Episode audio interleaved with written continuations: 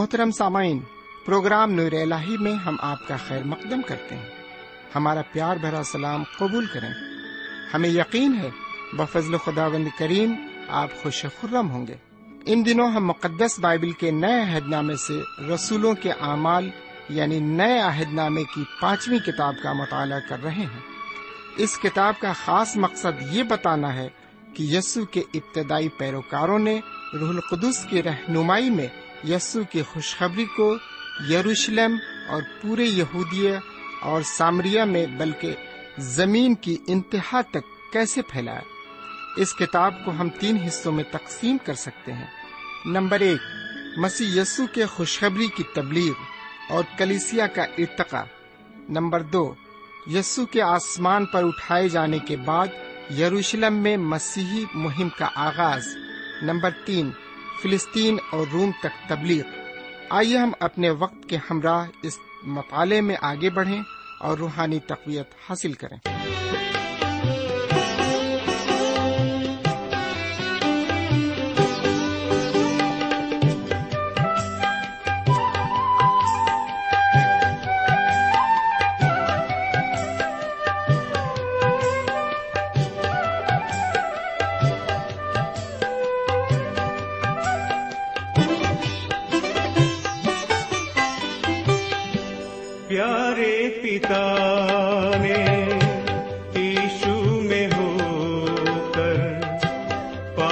جگت کو کھینچا ہے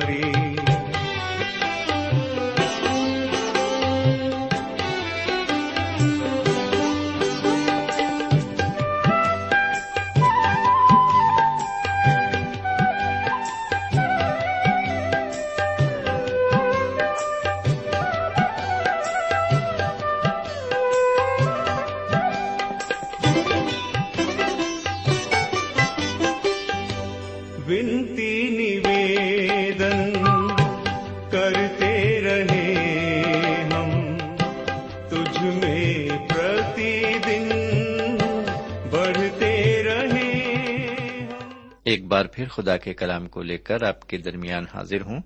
سلام قبول فرمائیے۔ سامعین، مجھے امید ہے کہ ایک بار پھر آپ پوری تیاری کے ساتھ خدا کا کلام سننے کے لیے تیار ہیں اور اپنے ریڈیو کے پاس تشریف فرما ہے میں بھی آپ کی دعاؤں کے عوض اس کام کو پورا کرنے کے لیے تیار ہوں۔ تو آئیے ایک بار پھر ہم مطالعے کی طرف راغب ہوں، لیکن پہلے ایک چھوٹی سی دعا مانگیں۔ ہمارے پاک پروردگار رب العالمین، آج کے مطالعے پر بھی تیرا فضل ہو، ہماری عقل اور ہمارے دل کو کھول دے تاکہ ہم اسے سمجھیں اور اپنے دل میں اسے قبول کر سکیں۔ یہ دعا جناب سیدنا مسیح کے وسیلے سے مانگتے ہیں۔ آمین۔ سمین ہمارا آج کا مطالعہ امال کی کتاب کے چوتھے باپ کی تیرہویں آیت سے شروع ہو کر بائیسویں آیت پر ختم ہوگا۔ ہم ایک بار پھر بتا دیں کہ امال کی کتاب کو ہندی میں پریرتوں کے کام کہا جاتا ہے اور انگریزی میں سے بک آف ایکٹ کہتے ہیں۔ پچھلے پروگرام میں آپ نے چوتھے باپ کی پہلی آیت سے بارہویں آیت تک مطالعہ سنا۔ اب ہم تیرہویں آیت سے شروع کرتے ہیں اور تیرہویں آیت کو سنیے۔ جب انہوں نے پترس اور یوہنا کی دلیری دیکھی اور معلوم کیا کہ یہ ان پڑھ اور ناواقف آدمی ہیں تو تعجب کیا۔ پھر انہیں پہچانا کہ یہ یسو کے ساتھ رہے ہیں۔ ان پڑھ اور ناواقف آدمی۔ جی ہاں میرے پیارے بھائی بہن۔ جناب پترس اور جناب یونا ان پڑھ اور ناواقف آدمی بتائے گئے ہیں۔ سامعین، آپ جانتے ہیں کہ یہ دونوں شخص ماہی گیر تھے۔ اور گلیل کی جھیل میں مچھلی پکڑنے اور بیچنے کا دھندا کرتے تھے۔ انہوں نے دستور کے مطابق مذہبی تعلیم حاصل کی ہوگی، لیکن ان کے پاس کسی مذہبی دارالعلوم کی سند یا ڈگری نہیں تھی۔ کسی بھی کالج یا یونیورسٹی سے انہوں نے کوئی ڈگری حاصل نہیں کی تھی۔ سنہدرین میں موجود لوگ ان کو پہچان لیتے ہیں۔ اور انہیں معلوم ہو جاتا ہے کہ یہ دونوں حضور کریم جناب سیدہ مسیح کے ساتھ تھے۔ سمن کیا ہی مبارک ہیں وہ زندگیاں جو حضور کریم جناب سیدہ مسیح کا جلال ظاہر کرتی ہیں اور لوگوں کو اپنی طرف متوجہ کرتی ہیں۔ لیجیے اب چودہویں اور پندرہویں آیت کو سنیے۔ اور اس آدمی کو جو اچھا ہوا تھا، ان کے ساتھ کھڑا دیکھ کر کچھ خلاف نہ کہہ سکے۔ مگر انہیں صدر عدالت سے باہر جانے کا حکم دے کر آپس میں مشورہ کرنے لگے۔ سامن ایسا لگتا ہے کہ اس لنگڑے کو بھی جسے جناب پترس نے تندرست کیا تھا، اسے بھی رات بھر حوالات میں رکھا گیا تھا، تاکہ وہ بھی صدر عدالت کے سامنے پیش کیا جائے۔ اس شخص کے سامنے جو تندرست کیا گیا تھا اور ان کے سامنے کھڑا ہوا تھا، وہ جناب پترس اور یوہنا کے خلاف کچھ نہ کہہ سکے۔ میرے پیارے بھائی بہن، آپ کو یاد ہوگا کہ جب اس طرح کے معجزے جناب سیدنا مسیح زمینی قیام کے دوران کرتے تھے، تو یہی مذہبی رہنما ان پر طرح طرح کے الزام لگایا کرتے تھے۔ جب انہوں نے ایک جنم کے اندھے کی آنکھوں میں روشنی ڈالی تھی، تو انہی مذہبی رہنماؤں اور ٹھیکیداروں نے یہ کہا تھا کہ اس میں تو بدرو ہے۔ اس بات کے جواب میں اس جنم کے اندھے نے انہیں یہ جواب دیا تھا کہ اس میں بدرو ہے یا نہیں، یہ تو میں نہیں جانتا۔ ایک بات ضرور جانتا ہوں کہ میں پہلے اندھا تھا، لیکن اب دیکھتا ہوں۔ اس وقت یہاں پر ہم دیکھتے ہیں کہ ان لوگوں کو صدر عدالت سے باہر کر دیا جاتا ہے۔ اور ان کے باہر جاتے ہی یہ مذہبی رہنما آپس میں صلاح اور مشورہ کرنے لگتے ہیں۔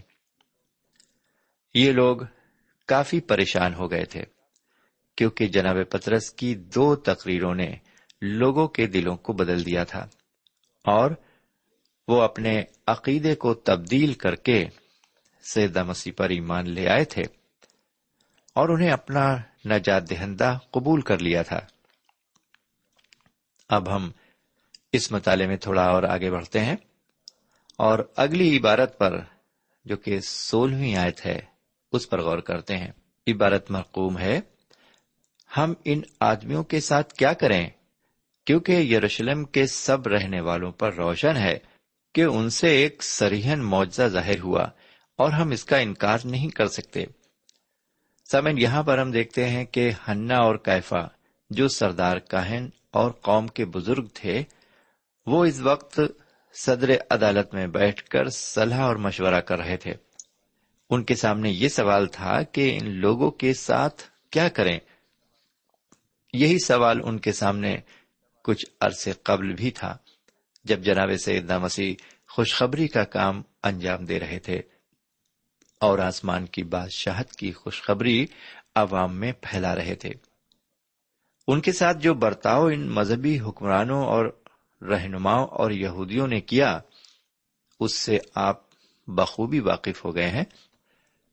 لیکن اب مسئلہ ان شاگردوں کا ہے جو یروشلم کے یہودیوں کو متاثر کر رہے ہیں اور یروشلم کے یہودی اور دیگر علاقوں کے رہنے والے اپنے قدیمی اعتقاد سے پھر کر نئے اعتقاد کو قبول کر رہے تھے۔ یہ شاگرد ان مذہبی رہنماؤں کے لیے سیدہ مسیح سے بھی بڑا خطرہ بن چکے تھے۔ چند دنوں میں ہی بہت سے یہودی حضور کریم پر ایمان لا کر کلیسیا میں شریک ہو گئے۔ ان مذہبی رہنماؤں کو اب یہ یقین ہو رہا تھا کہ ان کے اقتدار کا ستارہ گردش میں آ گیا ہے۔ اور جب انہیں شکست نظر آنے لگی تو یہ ظلم اور تشدد پر آمادہ ہو گئے۔ چونکہ یہ معاوضہ عام ہوا تھا، اس لیے وہ ان لوگوں سے زیادہ سختی سے پیش نہیں آئے۔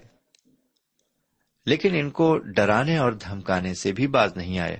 آگے ہم دیکھتے ہیں کہ ان مذہبی رہنماؤں نے انہیں کچھ ہدایتیں دی آئیے دیکھیں سترویں آیت سے اٹھارہویں آیت تک عبارت کو لکھا ہے۔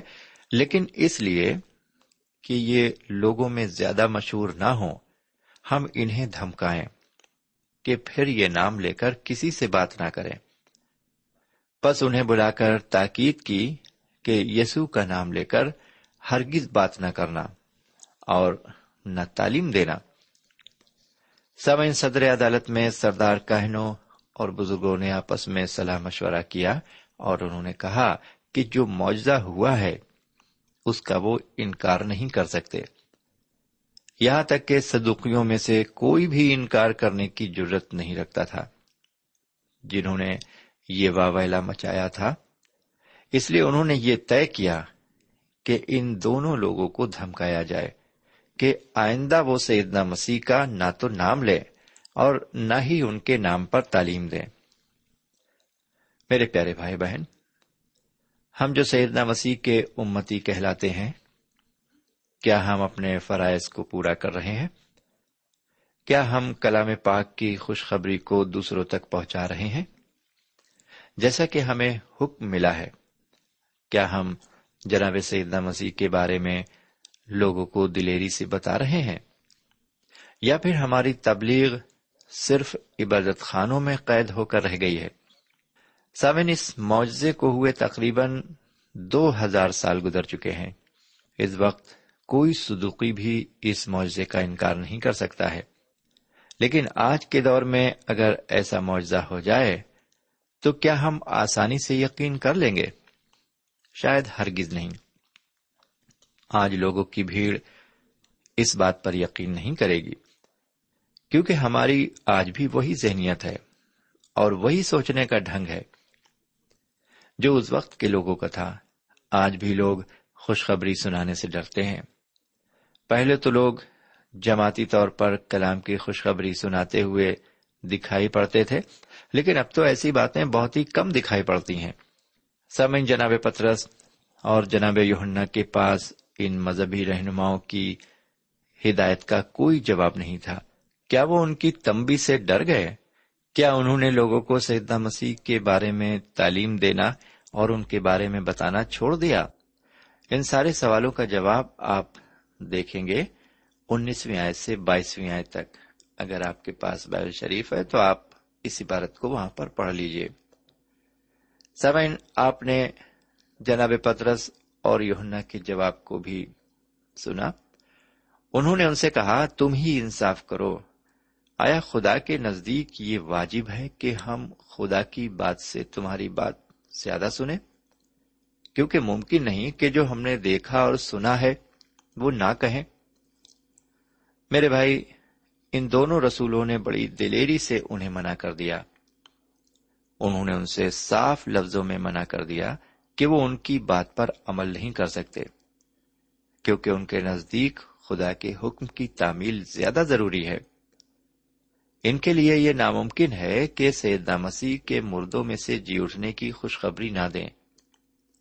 انہوں نے ان کے جواب کو سن کر صبر کیا اور انہیں ڈرا اور دھمکا کر چھوڑ دیا، کیونکہ لوگوں کے سبب سے ان کو سزا دینے کا کوئی موقع نہ ملا۔ سب ان مذہبی رہنماؤں نے ان دونوں رسولوں کو اس لیے نہیں چھوڑ دیا تھا کہ ان کے دل بدل گئے تھے۔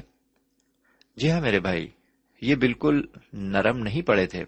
یہ ویسے ہی سخت تھے جیسے لوہا سخت ہوتا ہے۔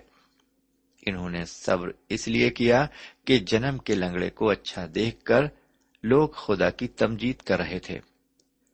اس وقت بھی ویسا ہی ماحول بن گیا تھا، جیسا ماحول جناب سیدنا مسیح کے زمانے میں تھا۔ وہ ان پر ہاتھ ڈالتے ہوئے ڈرتے تھے۔ کہ کہیں لوگوں میں بلوا نہ ہو جائے۔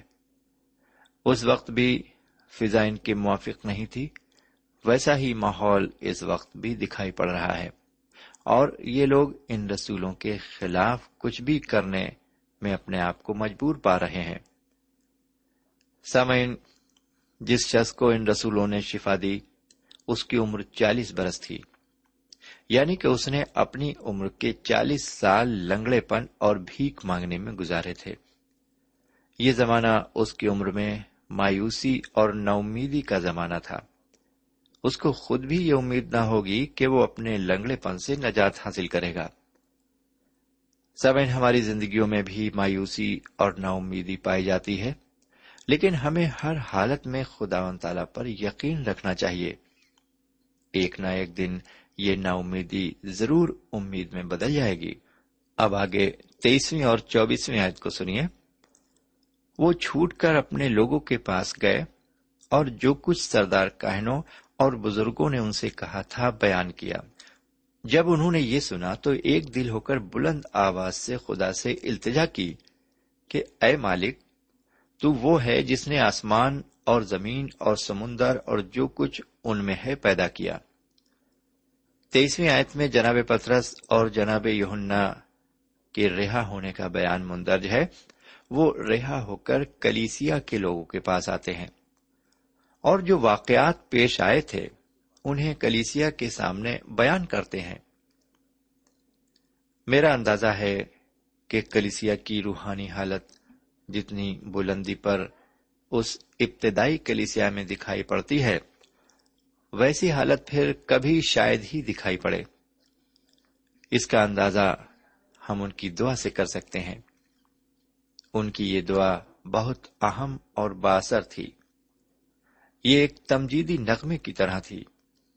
اے خداون تو ہی خدا ہے۔ تو ہی خالق ہے۔ میرے پیارے بھائی بہن، مجھے دکھ ہے کہ آج کی کلیسیا اس حقیقت سے ناواقف ہے۔ کہ خداوند ہی خدا ہے۔ میرے بھائی بہن، کیا آپ اس پر یقین کرتے ہیں کہ کلام ہی خدا ہے؟ کیونکہ اس حقیقت پر یقین کرنا ضروری ہے کہ کلام خدا تھا۔ آج کی کلیسیاں اس حقیقت پر پوری طرح سے یقین نہیں کرتی ہیں۔ قاعدے اور قوانین کے بارے میں باتیں کرتی ہیں۔ وہ اپنے باہری اور فرضی کاموں سے لوگوں کو متاثر کرنا چاہتی ہیں۔ ان میں خدا کے کلام کی باتیں تو کم، جھگڑے فساد کی باتیں زیادہ سنائی دیتی ہیں۔ در حقیقت یہ مسیح کی کلیسیاں نہیں۔ مسیح کی کلیسیا تو ان ساری خرافات سے پاک ہوتی ہے۔ پہر کیف۔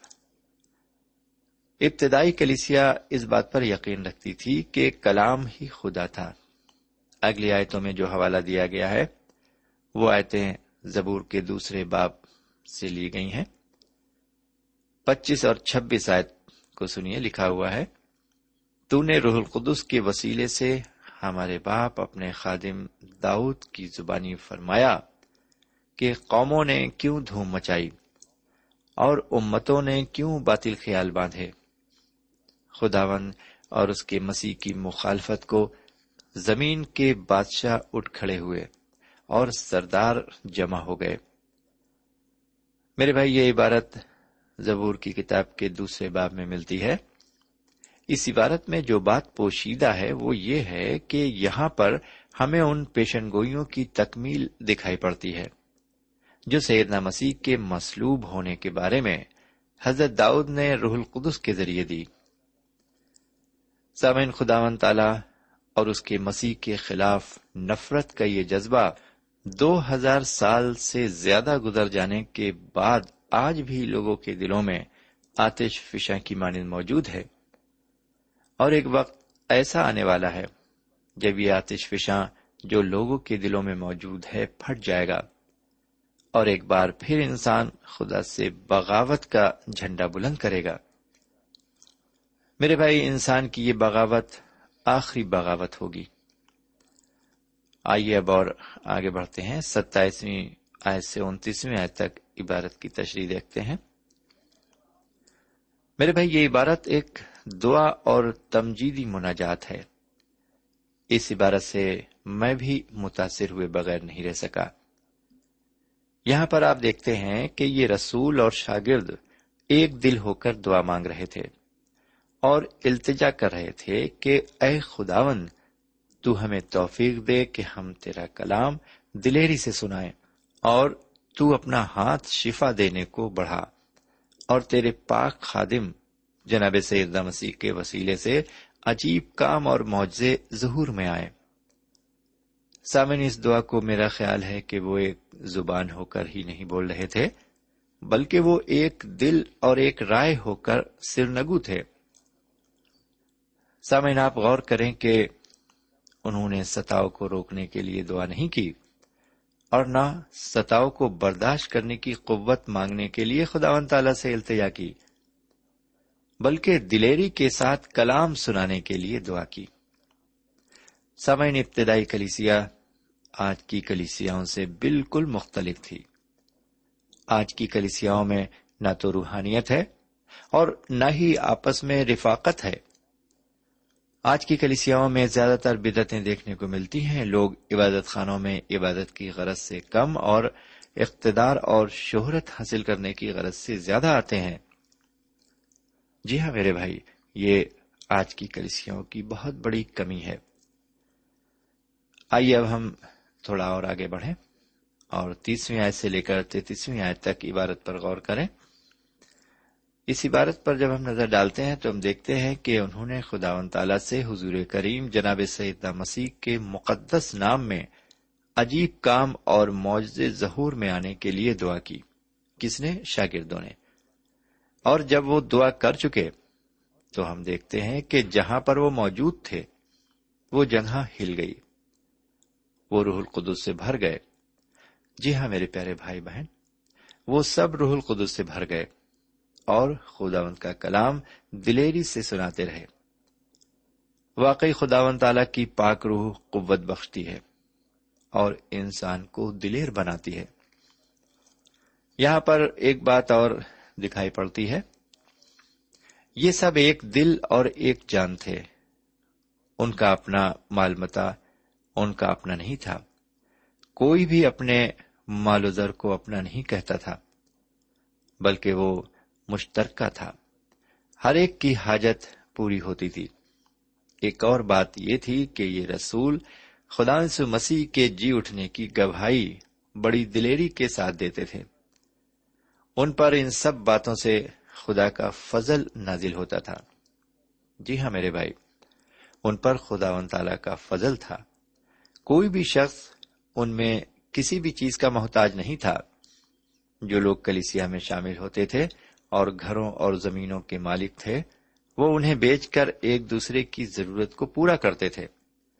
وہ جمع کی ہوئی رقم اور پیسے کو اپنی مرضی سے استعمال نہیں کرتے تھے، بلکہ بکی ہوئی چیزوں کی قیمت لاتے اور رسولوں کے قدموں میں رکھ دیتے تھے۔ اب ہم آگے بڑھتے ہیں اور چوتیسویں آیت سے لے کر سینتیسویں آیت تک عبارت پر غور کرتے ہیں۔ میرے بھائی، اس عبارت میں ہم ابتدائی کلیسیا کے طرز عمل اور اس کی رہائش کے بارے میں دیکھتے ہیں۔ وہ آپس میں ایک تھے۔ ان کا مال متا مشترکہ تھا۔ ہر ایک کو ضرورت کے مطابق ملتا تھا۔ لیکن یہ طرز عمل اور یہ طرز رہائش زیادہ دنوں تک قائم نہ رہ سکے۔ ان لوگوں میں بھی نفسانی خواہشات پیدا ہو گئیں اور روحانیت سے پھر کر نفسیات کے شکار ہونے لگے۔ آگے چل کر ہم دیکھیں گے کہ لوگوں میں طرح طرح کی گندگی اور بدامالی اور بد کرداری بھرتی گئی۔ سامن یہ کوئی نئی بات نہیں ہے۔ دنیا کی تواریخ اس بات کی شہادت پیش کرتی ہے۔ آج کی کلیسیاں بدامالیوں سے اچھوتی نہیں رہی ان میں بھی گمراہی نے رفتہ رفتہ زور پکڑنا شروع کر دیا۔ کلام کی تبلیغ کا کام آج بھی جاری ہے۔ تبلیغ کے طریقے ضرور بدل گئے ہیں۔ روحانی پروگرام کافی تعداد میں ریڈیو اور ٹیلی ویژن کے ذریعے نشر کیے جا رہے ہیں اور کلام کی خوشخبری دنیا کے کونے کونے میں پھیلانے کی کوشش کی جا رہی ہے۔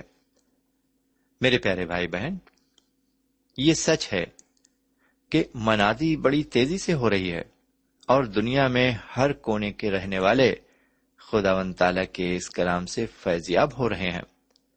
اور سیدنا مسیح کو اپنا نجات دہندہ تسلیم کر رہے ہیں۔ سمعین ابتدائی کلیسیا کا تصور موجودہ زمانے میں کرنا خام خیالی کے سوا اور کچھ نہیں ہے۔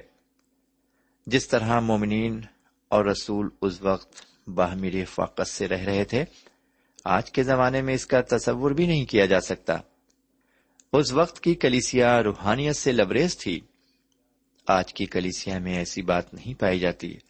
آج کے زمانے میں سب سے اہم بات یہ ہے کہ کلیسیا جناب سیدہ مسیح کی رفاقت میں آئے۔ جی ہاں ان کی نزدیکی میں آئے۔ آج کی یہ ضرورت ہے۔ سامعین، اس باب میں ہمارا تعارف برنباس سے ہوا ہے۔ اس شخص کے بارے میں میں آپ کو آئندہ مطالعے میں تفصیل سے بتاؤں گا۔ سامعین، اس باب میں ہم نے دیکھا کہ جناب پترس اور جناب یوہنا کو صدر عدالت کے سامنے پیش کیا جاتا ہے۔ اور ان سے پوچھ تاچھ کرنے کے بعد انہیں دھمکا کر چھوڑ دیا جاتا ہے۔ دوسرے الفاظ میں ہم یہ کہہ سکتے ہیں، اب ان رسولوں کا ستاؤ شروع ہو گیا ہے۔ یہ ستاؤ روز بروز بڑھتا جائے گا اور اس تحریک کو دبانے کی ہر ممکن کوشش یہودیوں کی طرف سے کی جائے گی، جس کا ذکر ہم آگے چل کر دیکھیں گے۔ فی الحال ہمیں خدا تعالی کا شکریہ ادا کرنا چاہیے۔ کہ لوگ سیدنا مسیح پر ایمان لا کر کلیسیا میں شامل ہو رہے ہیں اور ان کی تعداد تیزی سے بڑھتی جا رہی ہے۔ خدا تعالی اپنے کام اور اپنے خادموں کو برکت دے رہا ہے۔ میرے پیارے بھائی بہن، یہیں پر اب ہم آج کا مطالعہ ختم کرتے ہیں۔ ہمیں یقین ہے کہ آپ کو آج کے مطالعے کے ذریعے بہت کچھ جاننے اور سیکھنے کا موقع ملا ہے۔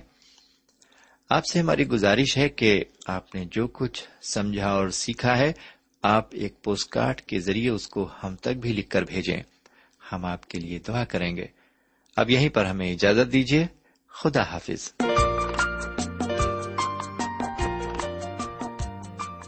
سامعین، ابھی آپ نے ہمارے ساتھ رسولوں کے اعمال سے مطالعہ کیا۔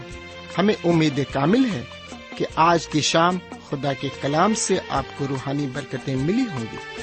ہماری خواہش ہے کہ آپ نے اس مطالعے سے جو برکتیں حاصل کی ہیں، ہمیں ضرور لکھیں۔ ہم آپ کے مشکور ہوں گے۔ خدا حافظ۔ ہمارا پتہ ہے، program Noor ul post box number one five seven five Sialkot, Pakistan. پتا ایک بار پھر سن لیں۔ Programme Noor ul post box number ایک پانچ سات پانچ سیال کوٹ پاکستان۔